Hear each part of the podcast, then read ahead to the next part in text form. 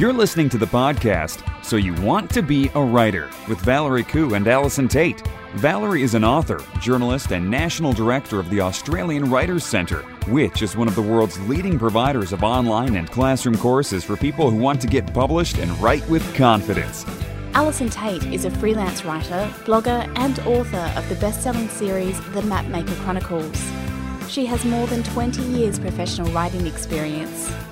Each week, they explore the world of writing, publishing, and blogging to bring you news and opportunities, advice on how to succeed in the world of writing, interviews with top writers, and much more. With students enrolling from all over the world, you can find out more about the Australian Writers Centre at writerscentre.com.au. Hello, everyone, and welcome to episode 46 of So You Want to Be a Writer.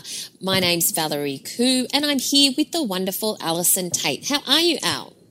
Well, I'm pretty wonderful, Valerie. That's apparently. Yes, I know. I actually I am pretty wonderful because school goes back this week, Val. Oh, yes. And um, so you know, my life as I know it comes back to me. I get some time to actually think and do and stuff. It's going to be very exciting. So You I'm won't know yourself. Oh, well, I've got a in my to-do list. It's as long as my arm, and I can't read anything on it because I've written it all in pencil. So I'm going to have to go. I, done, what I do in the holidays is I'm like, oh, I'll, I'll sort that out when the boys go back to school. So everything is, oh, I'll sort that out later.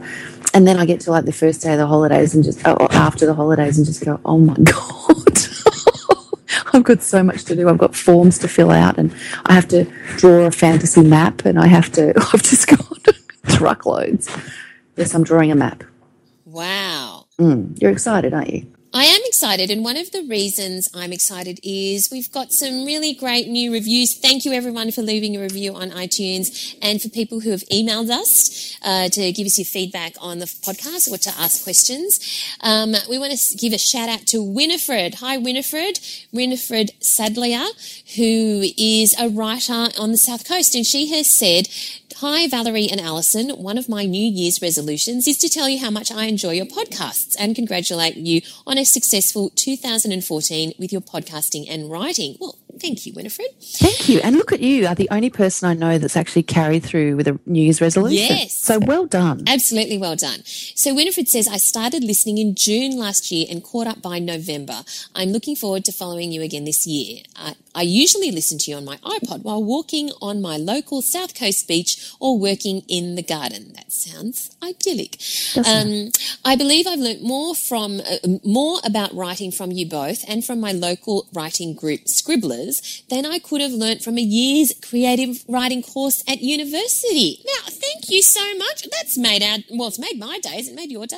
Made my day. Absolutely. And Winifred goes on to, to write a bit more, but you know, we can't read the whole thing. But thank you so much, Winifred. We really appreciate your feedback. So a lot has been happening uh, this week. Well, just before we go on, I have some feedback to share too that I, I would just like to give a big shout out to Ali Millgate, who, having listened to my dental woes last week, has gone to the trouble of sharing with me a blog post that uh, that is um, about the story of her own experience with braces at the age of 35 um, just to make me feel better and it's basically about how it's not so bad so i'm feeling better because you know there was the mention last week of potentially requiring braces Yes. so I um I'm feeling a little bit less like Alan Shield this week, um, but it is still a little bit there. So anyway, I, I shall I'll keep you all updated, and if I do end up getting braces, I will of course put a photograph on the internet because that's what you do. And of course, if you do want to hear an entire podcast of Alison sounding like Alan Seal,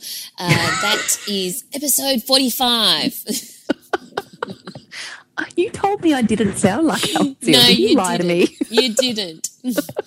so, what's been happening in the world of writing and blogging and publishing this week? Well, just moving on to more serious matters. Um, I came across a, a very interesting post on Writer Unboxed um, this week, and Writer Unboxed is one of my go-to uh, websites for great information about writing. And it, there's a post up there um, written by Dan Blank, and it's about email newsletters. And the question is, wh- why have one? Basically, why? Well, it's why should authors have an email newsletter. Really? And yeah, no, it's quite an interesting thing because I, I have to admit that it is something that I, I am asked a lot. Like, why do you have one? What do you put in it?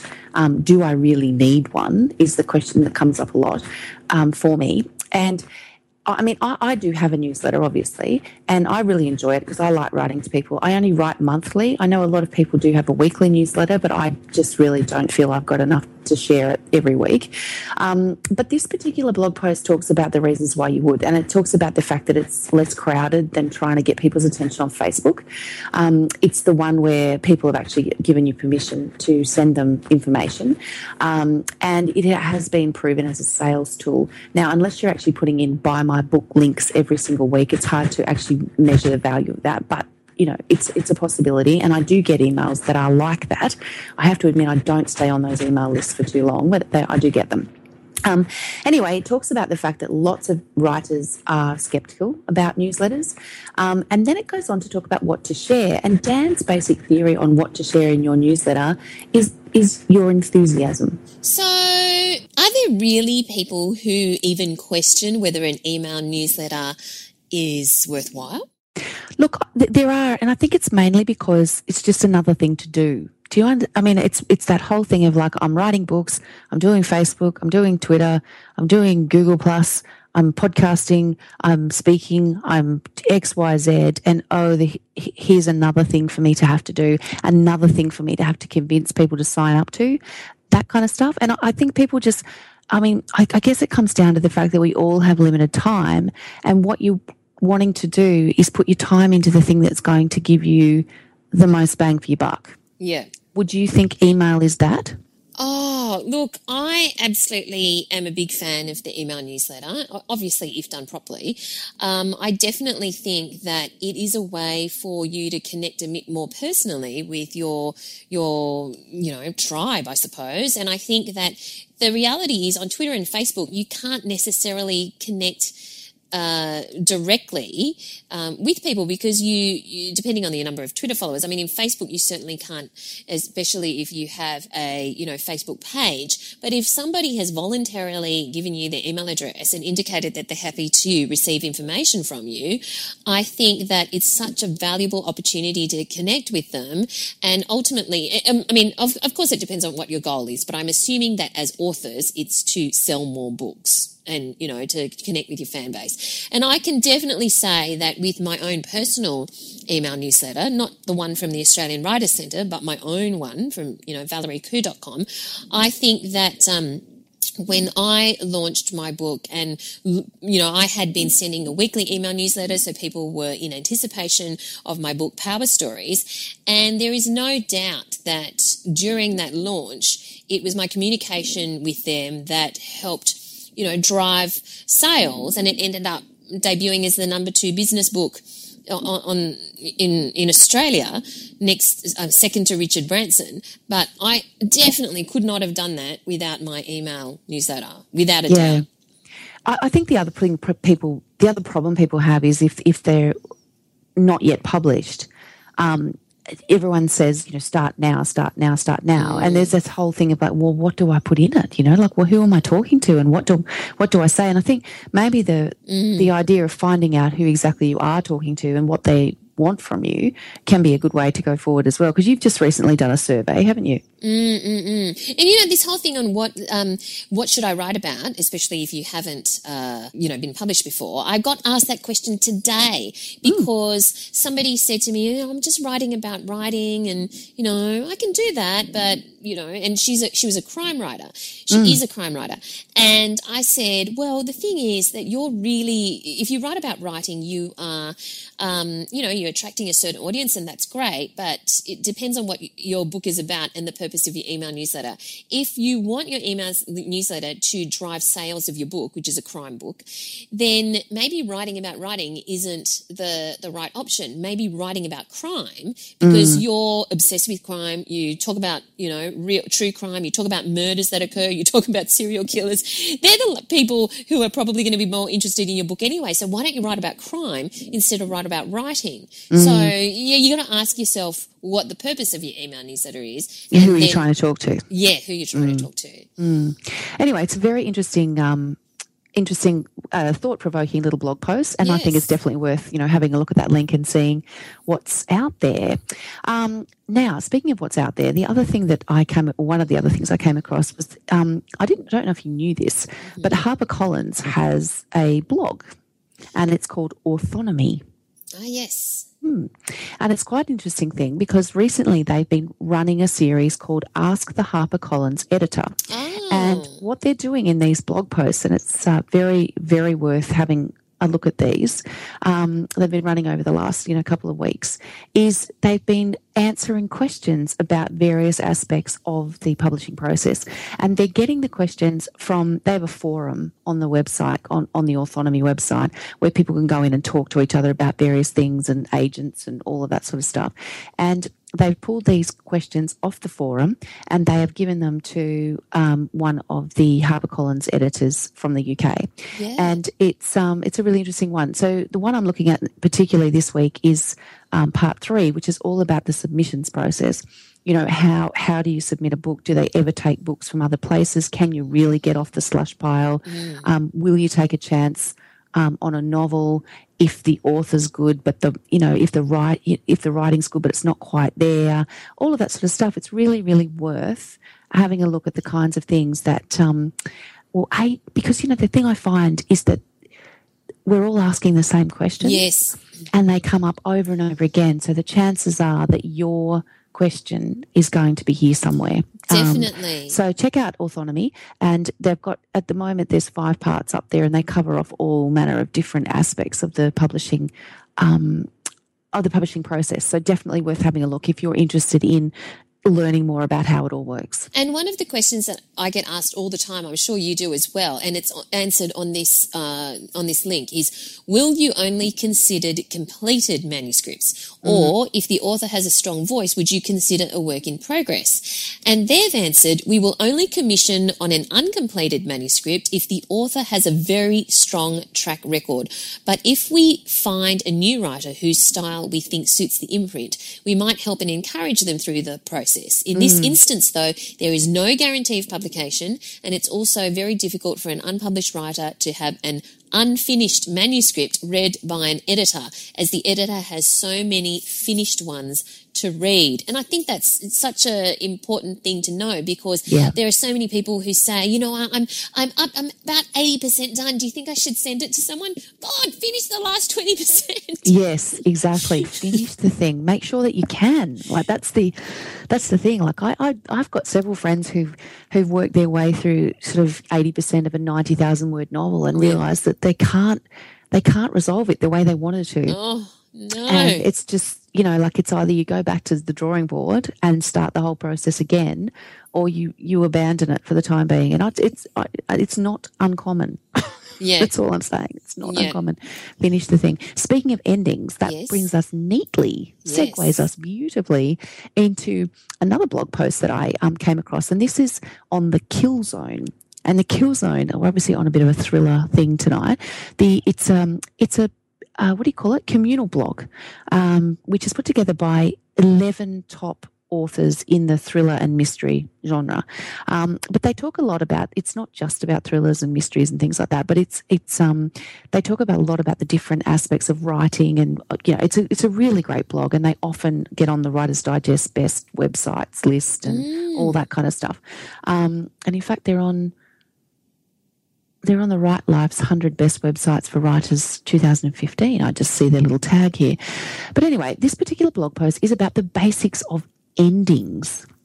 And I found this really, really interesting because I have just finished the um, structural edit on book three of the Mapmaker Chronicles. And so I've, I've finished the trilogy.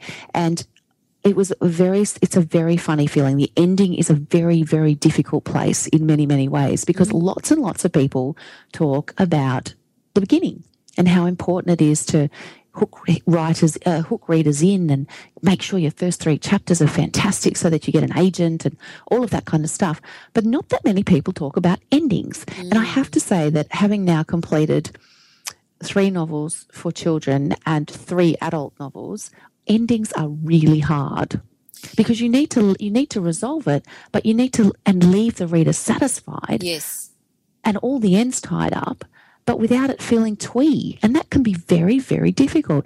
So this is some, um, this is a bit of an, an overview on on the basics of endings and how to write an ending, and they talk a little bit about, um, you know, like how that your your um, your protagonist needs a, a list of a series of goals to work towards, and once they're done, then you've got an ending and things like that. In my in my case, the natural ending of my trilogy is that there's a one year time frame based around you know around the story yes. so the end of that year obviously brings on the ending however that's not the actual end no. and i had to then work through what was going to happen and how this was all going to work so it's it's worth having a read of this and think a little bit about your ending because it's not just a matter of the end. You have to think about those three sentences prior to that that are going to leave everybody wanting either wanting more or um, warm, fuzzy feeling, just wanting to read your next book. Did you know your ending uh, from the beginning, or did your ending emerge, you know, 10% in, 50% in, 80% in? Did I know my ending? Yeah. or did you I have to a, figure out your ending? I had an idea of my ending, but I also knew that the ending couldn't be obvious. So mm. I had to also bury my ending, and I also had to, um, as the story developed and as the books developed, more I I ended up with with more um, more strings. There just more strings kept emerging, and I had to follow each of those strings through to its natural progression as well. So you end up you're not just tying up the the main the main storyline, mm. you're also tying up all those subplots that you find emerging. And and I found as I wrote, even as I was writing book three, thing I was like, oh, that's why I put that in book one. It's like somewhere in the back of my mm. subconscious, I had buried this thing in book one that I needed for the ending in book three. Wow. It's really, it was quite an interesting process. And, um, and as things, and I was always so excited when I suddenly thought, oh, that's how that's going to work. And it all sort of started to come together for me towards towards the end. But yeah, no, it was a bit hairy for a while there. so obviously there's this blog post on the Kill Zone about endings, but I'm yes. actually interested to know what your top pieces of advice are for endings. What are my top pieces? Well, I, I think it very much depends on the on the genre that you're writing. Like w- writing children's fiction, like I am at the moment, I had to wrap it up. It had to be tied up with a bow because kids don't want to walk away from a book wondering what happened. Like yeah. I, have read books where I, I, just like, well, what was that all about? Why have I just gone through ninety thousand words and you've left me with eighty six questions at the end that aren't you know aren't final so from my perspective you know writing for kids as i am i i was it was about sort of ensuring that everybody ended up where they needed to be. Um, and that's not always easy either because you are having to, as I said, you're having to tie up lots and lots of strings, and you've got to, you've got to plot people around a chessboard a bit to keep make sure they're all moving in the right direction. Um, so I, I, think I think it's knowing where your ending is. I, uh, beginnings are difficult. Sometimes you start in the wrong place and you don't even realize it till you're three chapters in that you really need to lose your first chapter. And endings are a little bit the same. I think it's there's a tendency just to keep writing and writing and writing and writing. You have to know where the finish is, and um, picking that finish line is not always easy. Um, so, in the instance of this particular um, of book three, I wrote the ending and I sent it off to my editor. And she came back to me and she said, I really like what you've done here, but I'm going to take six paragraphs out of it. And I was like, oh, mm. gee, why are we doing that? And she was like, Well, you've done such a great job of, of this, you know, this beautiful, pithy, poignant sort of ending. And then you've added all this stuff in to I don't know what to kind of you know make a Hollywood ending. Who knows? But she she just cut them out. They're gone. They're just for, lost forevermore. And in reading back over it, once I had done the edit and you know brought everything back together, I can see why it's stronger. It didn't need all the other stuff. I had buried the ending in all this extra you know, cheering and celebration stuff that wasn't required. Well, speaking of Hollywood endings and being lost forevermore, there was also a blog post a couple of weeks ago about this um, about the television series Lost, which obviously, if you followed it, became just bizarrer and bizarrer and bizarrer as the seasons went on. And this blog post was saying that this whoever wrote the blog post was saying that he had a chat to uh, one of the screen script writers of Lost, and he said, "Come on, guys, tell me how." You going to tie it all up? How are you going to, you know, make it all make sense? Because of course that's what we want at the end. Mm. We want it to make sense. Mm. And the script writers just said, "Oh, we're just not." so, just and they didn't. So annoying. that is so annoying, though. That's the thing. Like I, I'm annoyed by that. I just walk away from that stuff, just going, I feel ripped off and cheated. I wanted to know. I just want everything to be, you know, organized at the end um, obviously I'm too much of a control freak, but anyway, let's not go there. I think most people feel the same way. But mm. anyway, we have some news from Elizabeth Gilbert. Well, we do, and it's quite interesting news. It is. She, I had heard rumblings around the internet that she was writing a book on creativity, mm. and then I came across this um, post that said that basically she's announced she announced her book that she would be publishing her new book on creativity on Etsy.com. Right. So the book is called Big Magic: Creative Living Beyond Fear, and she put a little a little post up with a short video on the making of the book's cover and the um, you know why she wrote the book and all of that sort of stuff. It's going to offer strategies for living more creatively. Um, which is going to be interesting, and of course, you know she's a, she she's a fairly polarizing author in some ways. Yes. So I think her book will be very interesting. But um, if you'd like to see the announcement, you can go to etsy.com and it will be there. And we'll put the link in the show notes to that. But I just thought it was quite interesting that she chose an Etsy as yeah, a place to. Really I mean, obviously it's it's about creativity, but yeah, I just I found it really interesting of that it was um, that that's where she'd chosen to make the announcement. And of course, uh, Elizabeth Gilbert's TED Talk on creativity is one of the most popular TED Talks of all time, and it is very good.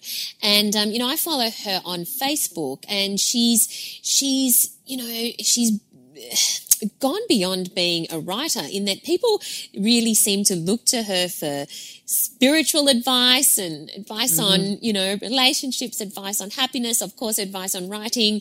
And she writes some fairly long missives on uh, Facebook about, about these things. Mm. So I have no doubt that the book is going to be very successful. Oh, yes. It's mm. going to be huge. I know mm. people who are waiting for it already and yeah. it's still nine months away. You know, it's like having a baby. we'll all sit around and wait. Um, and so my last little piece of, of uh, blogging excitement that I've come across this week is it's just um, when we were talking about people not knowing what to write in their email newsletters. Um, the other question I get asked all the time is, what do I blog about? And I, I, came across the fact, and I don't know how I missed this, but Nora Roberts, who is a romance author, she also writes crime stuff, and but she is prolific the woman writes like 15 books a year and has done forever. How's that even um, possible? I don't know, but she's that's what she does. She's extraordinary, and she um, so she is a prolific author. She is incredibly successful. She you know she tours, she does all this stuff, and she has a blog. And I thought to myself, now how is this possible? how can this be possible? She's superwoman. She is, and I went to have a little look, and of course she has a publicist who writes her blog for her. Her mm. name is mm. Laura. She also does the Facebook page. She goes to Nora's book signings and is by her side and does all this stuff. So she's basically Nora's right hand woman, and Nora's right hand woman writes the blog. Nor, well, put it this way, Nora also writes bits of it and talks about what she does on weekends and things like that. But I just thought people who were wondering what to put in an author blog might find it quite interesting to have a look at Nora's yeah. because she does cover off a whole lot of stuff and she writes about the stuff that her readers are interested in. So definitely worth just seeing how she goes about it. And I'm just thinking, you know, if, if Nora and Laura as a team can fit blogging into their into their busy author schedule, then I'm pretty sure anyone can. No excuses. No excuses. So one author who has a very busy author schedule is James Phelan. Now hmm. James is a Melbourne-based author and he's 35 years old and he has published 23 novels and one non-fiction book. so like such a late starter. yeah, so uh, James has always wanted to be a novelist, even at school, but he studied architecture initially oh. because, um, and as you'll hear in the uh, interview, he thought that uh, you know, be, if you want to be an author, that's what happened when you're like old. so he thought thought he'd have a career first and then started writing books when he was old. Um, but anyway, he's a crime thriller writer, and um, we're going to find out a lot more about him right now. James Phelan is the best selling author of 23 novels and one work of non fiction. From his teens, he wanted to be a novelist, but then studied architecture before turning to writing. He has published five thrillers in the Lachlan Fox series, as well as the Alone trilogy of young adult post apocalyptic novels and a 13 book series for Scholastic. His latest book is The Hunted, the second in the Jed Walker thriller series. So, James, thanks for joining us today. Thanks for having me. Well, I have The Hunted in my hands, and uh, it's, you know, I'm about halfway through, I admit. Haven't quite got to the end yet because I only started it two days ago, but I'm gripped. Now, for people who haven't heard of The Hunted yet, can you tell people what it's about? Yeah, sure. Look, it's a thriller. It is a sequel to a novel I had out last year called The Spy and I guess it uh, falls into the suspense realm of uh, thrillers, which is something a, a, bit different for me. I've had a, uh, a previous series before of five books, uh, but this one follows a character, Jed Walker, who's an ex-CIA agent, and uh, in The Hunted, he's spending a few days sort of kicking around the Ozarks in America, trying to find a uh, Navy SEAL who doesn't want to be found and um, he needs to find him before someone else does to sort of unravel the mystery at the heart of the novel. And where did the seed of this idea come from? How did this come into your brain? Yeah, look, um, the past 10 years that I've been a novelist. Uh, I've always been the type of a reader and writer to uh, just absorb a whole lot of uh, material. So when I was reading about um, all the sort of hunting down of Bin Laden, and uh, when they found him, they found a couple phone numbers sewn into his clothing, and that just sort of got my mind ticking over. You know, what were those phone numbers for? You know, who, where, who do they belong to? And uh, so that's kind of how it how it started. And the more I thought about it, the more I looked into um, sort of a thrilling framework of the story around that. I started to also think, okay, well, hang on, who are these guys that went in there? what could they have seen in that house in Pakistan, um, and what could possibly be worth sort of you know, hunting them all down for mm. a few years later. Now, I you I read on your website that you were interested in writing from your school days, but then you studied architecture. Can you just take us back to why you decided that before we get back into your writing again? Yeah, sure. Uh, look, for me, uh, being a writer was always the dream. I always thought to be a novelist or an author would be my absolute dream job. Uh, but as a teenager, when I was reading thrillers for the likes of whether John Le Carre or Tom Clancy or uh, Ian Fleming or Robert Ludlum, uh, I just thought the one thing all those guys have in common is that they're old dudes. So I used to think back at high school, I thought, okay, when I grow up, I want to be an old dude so that I can be a writer. And all my friends at school were like, really? I'm like, yeah, it's, yeah, it's what you have to do. So, um, and I think that also came from the fact that uh, I just, I'd, I'd never met any other writers or anything like that. Um, but all these guys, they had had a career first, then they went off and, and they were writing. So I thought, okay, I'm, I'm very interested in design and it's something very creative. Um, I'll be an architect, I'll do that, I'll retire one day and then I'll become a writer. So that was kind of the, the career path I had in mind. Um, and I just, I kind of, I guess I brought that whole, that whole retirement thing early. So uh, after high school, I went off architecture. Um, a few years into that, I decided, hang on a second, if writing's my dream, and I had been ticking away at a novel which I'd actually started um, the last couple of years of high school, uh, if that's the dream, why not see if I can finish writing this book now? And if I enjoy the process and I'll see that getting it published and we'll, we'll see from there. And uh, that whole process took about five years in the end to sort of, you know, write the book, get the first book published and, and take it from there. Now, I understand that your first published book was actually non-fiction. Is that right? Literati. Yeah, that's right. So, um, so that, that was. wasn't. Yeah, sorry, you go on. Yeah, so I mean that wasn't my title. I, I called it the Australian Writer's Desk, and, and the publisher John Wiley. Uh, they said, okay, we'll call it Literati. Australian contemporary literary figures discuss fear, frustrations, and fame. So they like the alliteration, but basically it was a, an author interview book, uh, 21 Australian writers, and I travelled around the country and sat down with them for a few hours and just had a chat about the craft of writing and the process that they go through and all the rest of it. Um, and that's how I got my foot in the door initially. So, when you interviewed those 21 people for the book, did you then realise you didn't have to be an old guy? What did you Um, learn from them about your, that helped you with your writing, about from getting a foot in the door? Yeah, sure. I mean, for me, I'd already written my first novel, Fox Hunt, my first thriller, and I was sort of well into the way of, of writing the second novel. Um, I had been sort of shopping those around for a couple of years overseas to agents, so I'd already been through the process a bit myself of, of trying to get published. Um, and for me, I guess it was, I saw a bit of a hole at the time in publishing for a book like that, where it would be a look behind the curtain of the creative process, um, but also for anyone who was a fan of those writers involved in the book. So anyone from Sonya Hartnett and Robert Drewe and John Birmingham and Andy Griffiths and Matthew Reilly and all these sorts of guys and, and girls. Um, I just thought, yeah, it, it would be a, a fascinating sort of look behind the scenes for, for someone who's either a fan of their work or interested in writing. Um, and I certainly learned a lot through that process, um, not only through the, the actual process itself of putting that book together, it was a very tight time frame for publication, so it was a bit of a whirlwind to get that all happening, um, but also just to hear from all these other writers that everyone's journey is absolutely unique. Um, even though now I have done a master's and a PhD in, in writing and literature, it doesn't guarantee you getting published anywhere. Um, so everyone finds their own way in, and everyone comes from completely different walks of life and different ages and backgrounds and all the rest of it. Mm. So then you went into fiction, Fox Hunt, which is the first in a series of books featuring your key characters, Lachlan Fox and Alistair Gamaldi.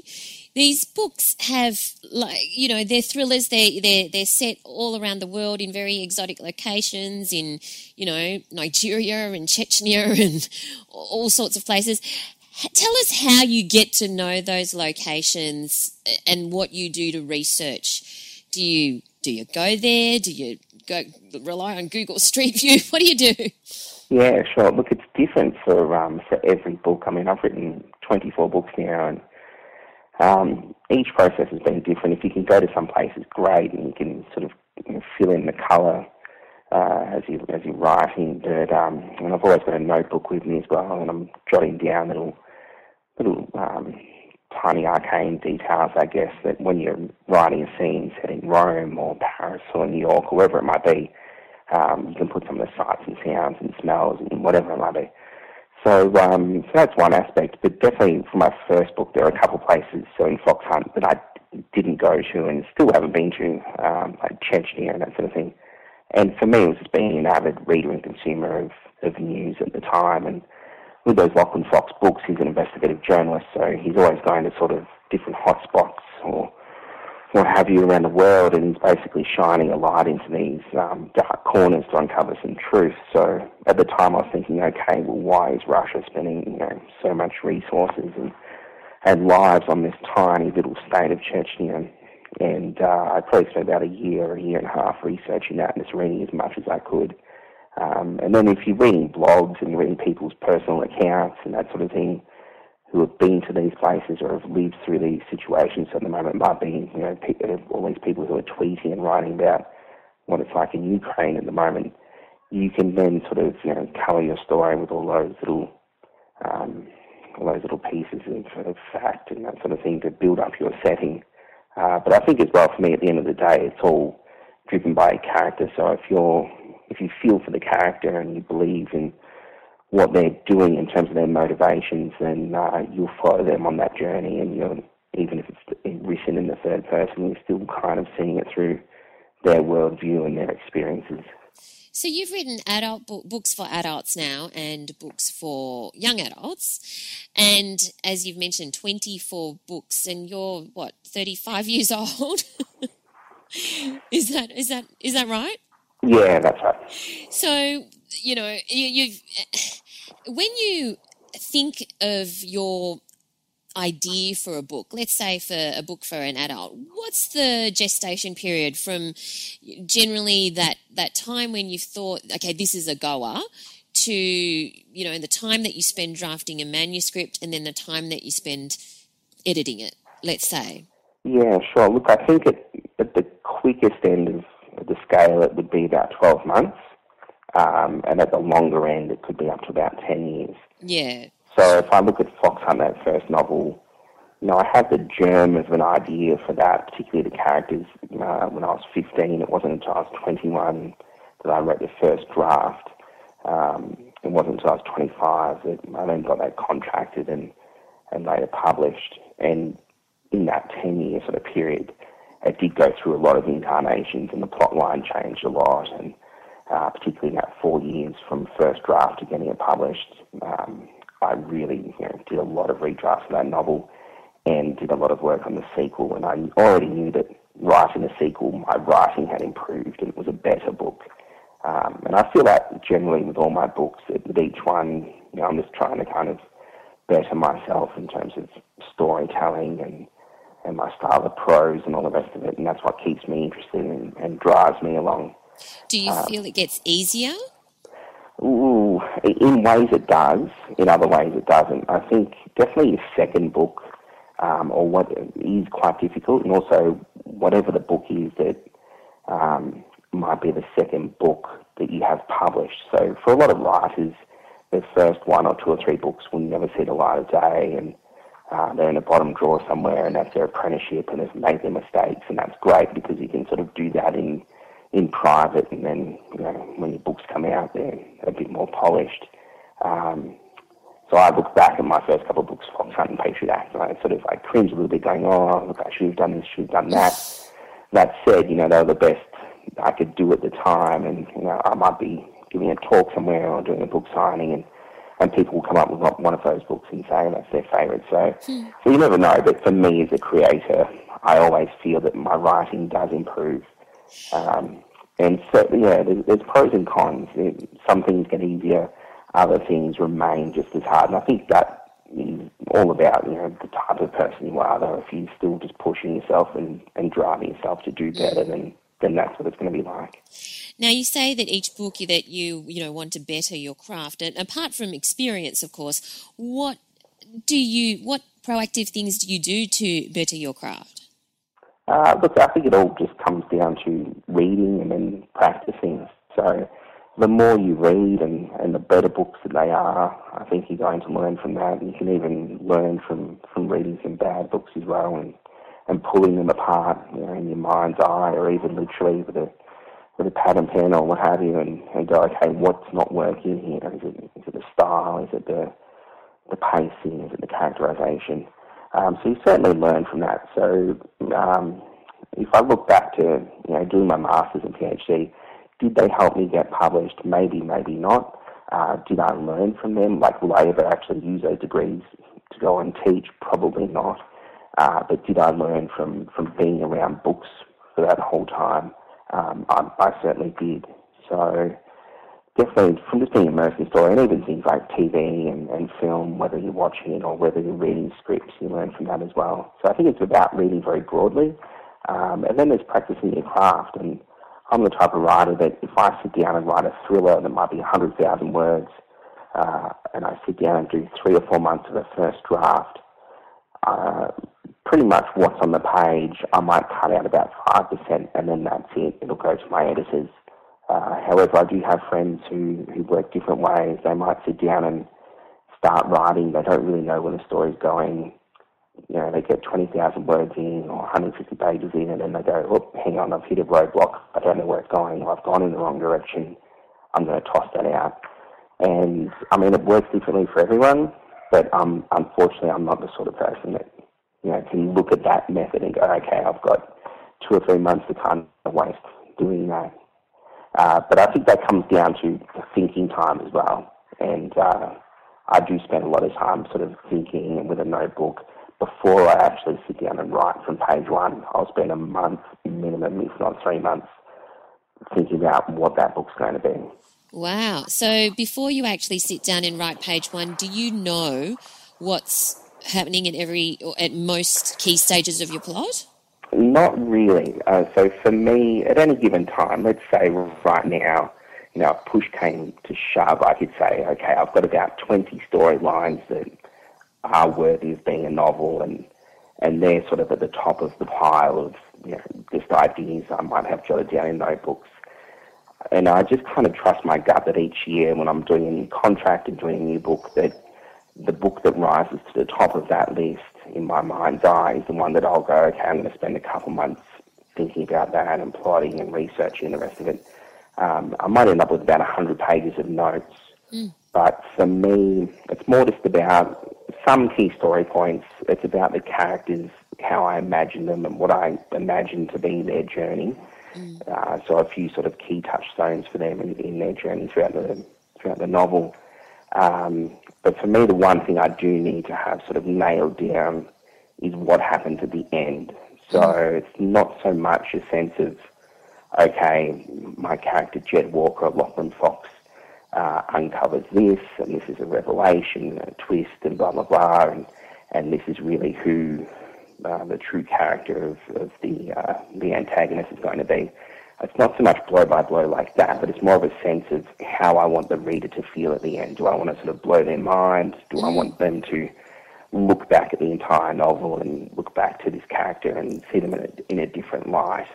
it's that sort of thing. And uh, for me, I liken that to sort of buying a plane ticket. I know I'm going to uh, Sydney or New York or wherever I might be going, so I kind of know my destination, and you know, hopefully from page one to page four or five hundred, three or four months later, I will get to that destination.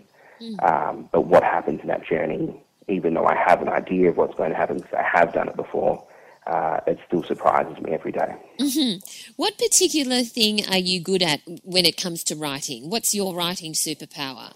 Hmm, drinking coffee. That could be, that could be a superpower. Uh, what am I good at with writing? What's mm. my superpower? Oh, man, that's a tough one, I guess. Uh, look, I, I, think it's just keeping my writing uh, fresh and evolving my writing. And I think that's a, a healthy thing to not be afraid of doing that. I think one of my favourite and one of the best thriller writers around at the moment, John Le and obviously he's been around a long time. He's in his 80s, and I think he's writing as well as he ever has. And if I look at his books and his career, he has evolved his writing style throughout time.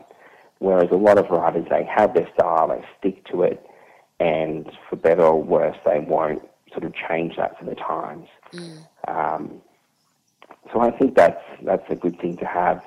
Uh, something else which I guess is pretty handy, and I learned this from you know, maybe it's an innate thing, and it's just how I work.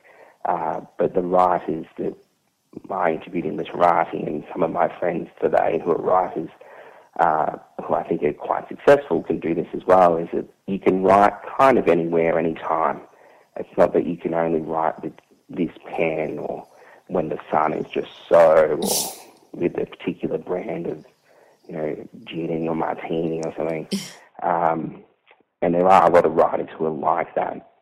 Uh, and they're very superstitious and this and that. And I can kind of understand that, and I think maybe a certain degree of OCD might come sometimes with the territory.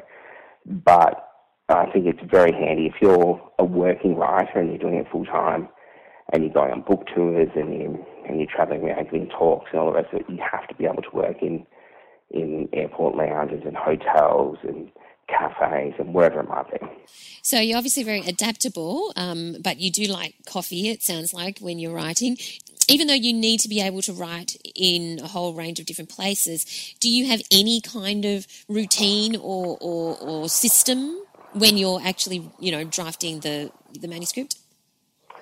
Uh, not particular. I mean, if I do have any, it's that I do start my morning at a local cafe, um, and I'll do a couple of hours there. And I usually write some music, so I'll have my headphones in, Um, so while I don't mind, you know, activity around me, uh, I do prefer to sort of you know, be in charge of, I guess, the noise levels or, or what have you, rather than, than hearing whatever the cafe might be playing.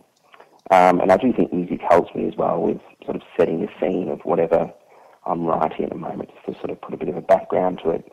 Do you choose your music to suit the scene, or what? Uh, I do, yeah. So for whatever I'm doing that day, so every day I'll uh, the way I'll approach it is that I'll particularly find a cafe that doesn't have Wi-Fi, if not, turn Wi-Fi, so I'm not tempted to look at emails or anything like that. Uh, so I'm basically falling from, you know, and this is an ideal world of an ideal morning, but I'll fall from sort of sleep into straight into writing, uh, and I'll usually start pretty early, seven, seven thirty, mm. And uh, typing away, do a couple of hours, and that's usually a really good writing time. You know, it'll it'll come quite easily. Um, and I always begin by reading over what I've written the previous day. So it could be two or three or four chapters, whatever it might be. Mm. Um, and I'll do a little polish of that work. So that's sort of my first edit, but it also gets me back into the story and where I was at, and also the voice mm. um, and the tone of that particular part of the novel, and pace and all the rest of it. And then I begin that day's work. Uh, so that's sort of my morning block. I'll come back to emails and things and admin and whatever I've got to do, and then I'll do another chunk sort of through the day in the afternoon, have another break, and then depending on where I'm at with deadlines and things, I'll, I'll do some more work in the evening. Okay, so that's that's pretty much a routine. Um, you've also written uh, YA series alone. What do you need to do, or what yeah, what do you need to do to change gears, you know, when you're writing for a different audience, obviously a much younger audience? Yeah. Is there anything you need to do to get it? Do you play different music or, you know, what do you do? Yeah, uh, well, there's a few things actually. So, you know, what have I got now? Eight thrillers, and that's number seven is The Hunted, and I'm just sort of working on number eight at the moment. Uh, the Alone trilogy is for young adults, so I guess the biggest change for me in writing that trilogy was that it was um, written in the first person mm. rather than a sort of third person, omniscient, you know, godlike narrator. Mm. So that for me was probably the biggest uh, change. Now, obviously, there's a there's a small, bit of a change in in language and that sort of thing, but that's very easy to do in terms of you know if you, you know, perhaps not going to swear or mm. or not have a sex scene or whatever it might be. Mm. Um, but yeah, for me, it was just going, okay, this is something I'm going to write in the first person. So it was, that automatically made it a very different process for me. Uh, just being that one particular 16 year old character's head for the three novels. Uh, and that was a lot of fun. Um, more recently, so that came out about three years ago, let's say, um, four years ago. Uh, I've also written a 13 book series for Scholastic, mm. and uh, that's, I guess they would call that middle grade, so it's probably for ages 8 to probably about 14 or something. Mm. And that was written in the third person, but that was different yet again, just being an even younger audience in that, um, particularly, I think, with that age group, there are a lot of gatekeepers, whether it's librarians or, or teachers or parents. So you are even more aware of content and language and that sort of thing. But at the end of the day, I think what all of my novels have in common is um, characters, hopefully, that we can sort of root for and enjoy and follow their journey throughout you know, a book and a series and all that stuff. Um, but also they're hopefully fast paced and, mm. and entertaining and they're keeping you turning the pages along the way. So, tackling the YA series and also the middle grade series, is that something that you consciously decided, you know, I'm going to try something different, or did someone like your agent suggest it to you? Uh, definitely for the young adult, that's how it came about. It was um, 2008 when I wrote the first one, and then it was published in, in 2010. So I wrote that uncontracted, mm. um, and it, it, came about because uh, where was I then? So I'd signed my third and fourth book deal for my thrillers. I'd just written my third novel, Blood Oil. Uh, it took me six months to write, so all of a sudden uh, I'm just working at home, and you know I've, I've finished a book in six months and that's from sort of woe to go with all the editing and everything. Uh, so I thought, what am I going to do for the other six months of the year? and uh, and I had there was I had an idea I've been kicking around for a while uh, for a young adult novel, just at the back of my mind, I thought, you know what, I think now's the time. Why not just sort of give it a shot and uh, see how that goes? And um, when I suggested that to my agent, she said, look, that's great, you know, blah, blah, blah. Why don't you have a few meetings first just to see what publishers are looking for because it kind of makes sense to, to have a contract, then write a book and blah, blah, blah. So I said, okay. Uh, and I had heaps of heaps of meetings with publishers, and I think it's one of those things. Once you're in, you're in, and if your books are selling and stuff, people will want to work with you, and um, and they all wanted me to write. I guess similar to Lachlan Fox to that series, but uh, for a younger audience. So thrillers, but geared towards boys, and a lot of them wanted something like a young teenage spy type character. And for me, that just seemed like a big cliche and wasn't something I could bring myself to do. It was getting quite prescriptive. So in the end, I sat down, wrote the first draft of the Alone trilogy, uh, which is a post-apocalyptic trilogy. And uh, at the time, that also formed part of my PhD. And for me, it was all about, you know, sort of loading symbolism and allegory and stuff into a, a tale for, for young adults, similar to some of the stuff that I loved as a kid. And, uh, and that's how it came to be. And then uh, it was uh, well received, which was really lovely. Cause, uh, I think initially I thought, oh, I might just sort of sink without a trace because at the time, young adult was growing in popularity, but it wasn't sort of, I guess, what it is today, the really hot sort of publishing area. Um, and then Scholastic came along and said, look, we've read that and we loved it. Would you do a 13 book serialized um, adventure series for us? And, and the rest is up to you. You can write whatever you want to write about.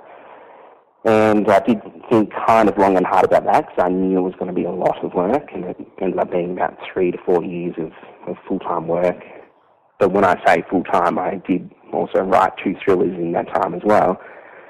Uh, so it was literally just, uh, yeah, let's say 70 hours a week for that time of just working on that series. Wow. and um, uh, to be on the other side of it, I mean, it's been fantastic and it's been very big here and overseas. I'm, I'm glad I did it, and it does contain uh, the story that I had wanted to write probably since I was a kid. So it's all about the dream world.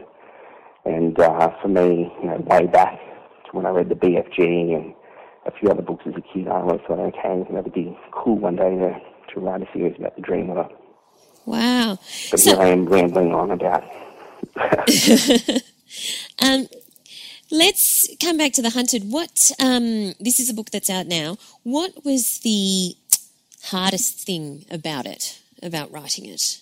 Yeah, look, for this, as I said, it's a it is a thriller. It's a second in this character, but it can be read as a standalone, uh, and that's the same with all my thrillers. So I knew the character, but as I approach this book, like all the other thrillers, I'm keenly aware that this could be the first book that a reader picks up. So I've got to make it accessible for someone who's never met mm. Jed Walker and any of the other characters in there. So I guess that's always a bit of a challenge. Uh, the other one was I, I was keenly aware that for this series, I'm doing a bit of a shift away from um, my previous five book thriller series uh, with Lachlan Fox, where it's a bit more sort of in a Jason Bourne type thriller territory, in or James Bond and all the rest of it, where you're following someone and the stakes are very high and the tension is mounting and all the rest of it. Uh, whereas the Walker books, they're more of a slow burn. It's more of suspense, and you're really trying to unravel what's what's going on throughout the series. And for me, writing suspense, that I guess what comes with that territory is uh, uh, a, a, lot of fear um, on my part as a creator. So I'm exploring the story as I'm going along as well. I, I'm sure I know the ending, and I'm just, I guess, posing a question at the start. Who is it that's after these seals? Why do they want to kill them all? By seals, I mean Navy SEALs for anyone who's yes. forgotten that from the start of our conversation. Um, so these are the guys that went in and got Bin Laden who would want to do that? Is it a reprisal? Is it because of something they saw there in, in the house in Abbottabad? So we're kind of unravelling all that with our character as we're going along. And if if your listeners think of um, the Lee Child series with Jack Reacher as his character, it's that type of, uh, of I guess, a slow burn, even though it might span a day or two, the storyline, and even though you might pick it up and read it in a few hours or a day or two, uh, you are just compelled to just keep turning those pages and go, hang on, what is this, what is this, what is this? So yeah, so for me, building that suspense, I think um, it's very easy to do badly, but to do well takes a lot of work. And that would definitely be the biggest challenge, uh, which I think I've I've done pretty well in the hunted. If I look back and even if I think about what I was saying before about my, my books improving, I think this is uh, a strong book, uh, even compared to last year's book, The Spy. And what was the most fun thing about writing it, or enjoyable thing about writing? Look, I think for me, always typing the end is uh, is a lot of fun because it, really is like doing a marathon. Yeah. And you you get to that point and you go, you know what, I got there. And I think I even think as I'm doing that, you know what, we got there because I've taken those characters on that journey, or they've taken me. I don't know how it is. It's uh, some sort of symbiotic time relationship, but somehow we got there, and um, and it and it worked. So that's always really satisfying to, to get to that moment. Um, the other thing is, as I said about my my working method and, and writing each, each day at the cafe and, and that sort of thing. Um, so when I'm in that first draft zone of, of working, and I do work every day during that period, because um, the mind is always sort of ticking over with the storyline. Uh, every day that I sit down and write, even though I kind of have an idea of where the story will be going that day when I sit down. Um, a couple little things, two or three or four things will happen that I could never have imagined, never have plotted out or pre-planned. Like a character will tell a lie instead of telling the truth, or whatever it might be, in sort of the heat of that moment, I guess. And to me, that's the magic of of being a writer and a storyteller. And then the moments that I know as a reader when you're reading books and those little moments will happen and you say, oh, that's, that's great. You know, I didn't see that hat coming or that just gives that character so much more depth and colour and, and uh, interest. So for me, that's the day-to-day joys of writing because it is, at the end of the day, it is an arduous process. It is a job like any other job. Uh, it is grueling. Like I'm thinking already, I'm off to America in about 10 days for a full month on book tour, which you think, oh, that's, that's glamorous and wonderful, and you get flown around everywhere and looked after. Sure, that's all good, but it is through the Midwest this time. Um, I've got the coasts later in the year, but I think it's like negative 10 to zero degrees pretty much everywhere I'm going. and, uh, and I've literally got two or three events every day. So it's going to be a lot of work, and I've got to get back and and get cracking on writing book three in this series. But you love it anyway. Oh, look, I, I do love it. I, it's one of those things. I think I have to sometimes remind myself, okay, it's literally, it'll be 10 years this year since my first book, Literati, came out. Uh, um, 2006 was my first novel, so nine years of, of being a full-time novelist. This is my dream job, and I'm, I'm very fortunate that I can do it full-time.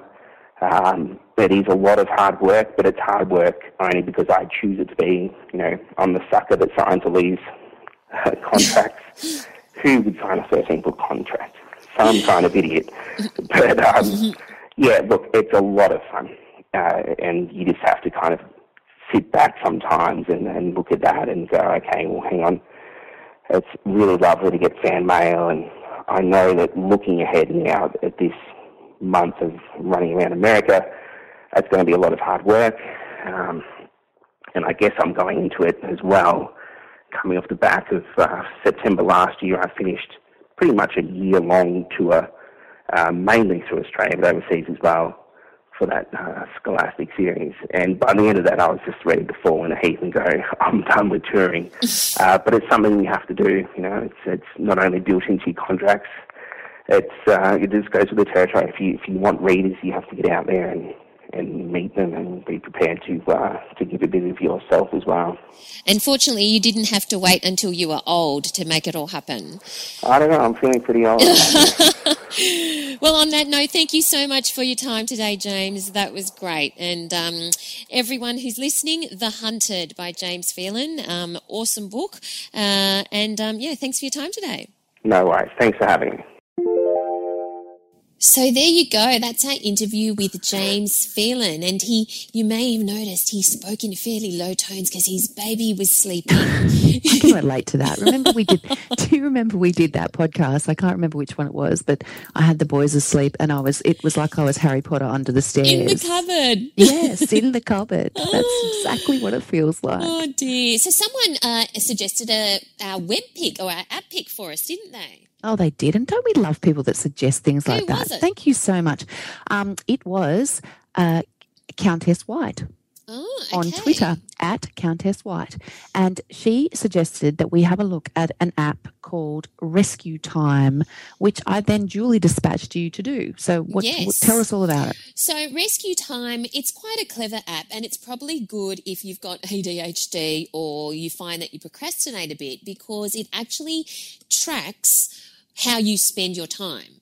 So it helps you understand your daily habits so that it knows, okay, you've spent this much time on these, these applications, this much time on these websites, and gives you a detailed report basically on your activity for the day. So it's kind of scary in a sense because you may well discover that instead of spending, you know, 60% of your day on writing, you might have actually spent 60% of your day or 90% of your day on Facebook. So oh. it's probably quite worthwhile. I haven't used it yet, um, but it's probably quite worthwhile for you to get a real idea of how you spend your day. If you're, I suppose, if you wanted to be really sneaky, you could, you know, uh, install it on there and see how your children spend their day or how your partner That's a good idea. their day. But speaking of how you spend your day, let's just have a little catch up on your seven minute workout. how are you spending your days with your seven minute? How's that going with your RescueTime? Yeah, right. So uh, the app pick for last week, if you um, uh, haven't caught up yet, uh, it was the seven minute workout, which is an app on your iPhone which gives you a workout in seven, or gu- guides you through a workout in seven minutes. And of course, I thought this was going to be great. It's great for writers. I installed it, and of course, I did it that day, and. Uh, it's been really hot, Al. You know, Yeah, so what you're saying is you've done days. it once. It's been really hot. You did one seven minute minute workout in a week. I'm going to do more. Of course you are. I'm going to check in with you every week. Okay? Okay. Okay. so, our working writers tip for this week. There's been a really interesting discussion going on in the Australian Writers Centre's uh, graduate group, and uh, which is a private group just for graduates. And um, it's about how to train yourself or how to teach yourself to write faster because there are some people who are able to, you know, just write uh, three stories in a week, or you know, I know that some people who have to write, especially news reporters, who have to write five stories in one day. Which is, but there are some people who are saying that it takes them a month to write a good feature because they labour over every word. Now, what's your advice? How can people train themselves to write faster? Well, you, you can't write one story a month because you're just not You'll ever going to make it. You'll starve, exactly. Um, okay, so I've got a few tips on this. This is for magazine writing, everyone. By the magazine way. Mm. writing, features writing. So I have a few tips on this because this is this is um, you know I had to do this. Yes. So the first thing that taught me how to write a feature really quickly was to work in a really dr- deadline driven environment. Yeah. Um, so my first full time writing job was at Cleo, Mm. and I had a set number of features as well as various department pages to look after every month. Mm. Um, so there was just you just had to learn to get on with it, and Yep. there is you know there's nothing quite like a an editor breathing down your neck. Yep. So I suggest deadlines are a very good thing. I think people need to you know even if even if the deadline that they're working to is a month away you know, give yourself two weeks. Mm. make it make it harder because you need to you need to do that. The second thing that I would say is that practice is really like the key to the whole thing. I think writing's like any muscle, and the more that you use it, then the better you become at it. And particularly when you're writing features and you you are targeting a publication, like once you've got one story over the line with that publication, then you have a pretty good idea of what that publication requires. Yeah. So it should be easier to write the next one. So if you're struggling a little bit, then try targeting the same publication over and over for a little while. Get that down pat, then move on to the next publication rather than scattergun approach across the entire world because then you're sort of like you're changing voices and tones and things all the time. So that's another thing. Um, I would also suggest blogging. Blogging is great for, you know, the, the discipline of, of, of maintaining a daily blog is a great way just to get your writing going. Um, so, so those would be three tips. What would you say? Oh, look, I would absolutely agree to all of the above, and I'm not sure whether I can add one, add any others, but I am absolutely a big believer in the whole deadline driven thing. Like mm. when you have a deadline, you have no choice but to write faster. So pitch more, like pitch more stories to more editors so that you have more on your plate. Yeah. And then you have absolutely no choice except to structure your time and get it done. And yeah. you'll find you will write faster. There is no uh, other option. The other thing I would say, and this is something that I cover in my um, my my ebook that I have called "Get Paid to Write," and this is one of the secrets I think of freelancing success, and that is if you find someone who is a good interview, if you come across a psychologist that that knows what they're on about and gives you great quotes and has you know it, it, it has an idea of how to deal with the media because that can be a massive bonus. Say to them, do you mind if I ring you again yeah. when I have another story? Keep that person in your contact file and con- like, like really nurture your contacts because you can get your your stories done a lot faster if you know that you have sources that will deliver what you need. Yep, definitely, definitely. But yeah, so that's just one of the many exciting tips. And we'll put a, well, we'll put a link in the show notes on how to get um, Allison's book, Get Paid to Write. Hmm. Uh, and also, another useful resource is the Australian Writers Centre uh, newsletter, weekly newsletter. Yes. So that's got lots of uh, useful tips and advice on that sort of thing as well. So you can find that at writerscentre.com.au slash news. So that brings us to the end of our podcast this week. What are you up to this week, Al? Oh, luxuriating in all my time that I have um, with the boys at school. No, not really. I'm going to be um, catching up on my extremely long to do list. That's what I'll be doing. And you?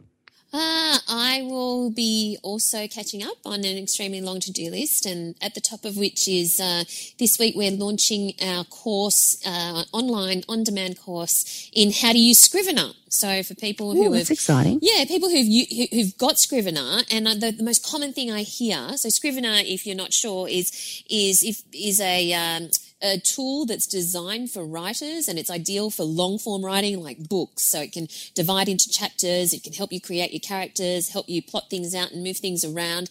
And it's a lot more uh, robust and a lot more, it's a lot easier to use than Word. Um, but uh, I, the most common thing I hear people say who get Scrivener is, I think I'm only using about 10 or 20% of its features. Mm. And that's true. You know, when I started using it, I think I was the same. But it can do so so much more, but I, I think it just it, it, may seem daunting or complicated but, what this course does is you know spell it out step by step on here's what you can do with your characters here's what you can do with you know your research and all that kind of stuff so that it m- makes the whole process of using scrivener easy so, yes, that's our course at the Australian Writers Centre. So, uh, thank you everyone who has been listening. Thank you uh, for all your reviews and your emails. If you would like to email us, it's podcast at writerscentre.com.au. Where can we find you on social media, Al? Well, I think you'll probably find me quite a lot on Facebook this week. I've got uh, got a bit of Facebooking action to do, so you will find me at Allison Tait Writer on Facebook. Wonderful, and on Twitter? At Al Tait. And uh, I'm at Valerie Khoo on Twitter. And of course, you can uh, find out lots of information at the Australian Writers Centre, writerscentre.com.au. Thank you so much for listening, and we'll chat to you next week. Bye.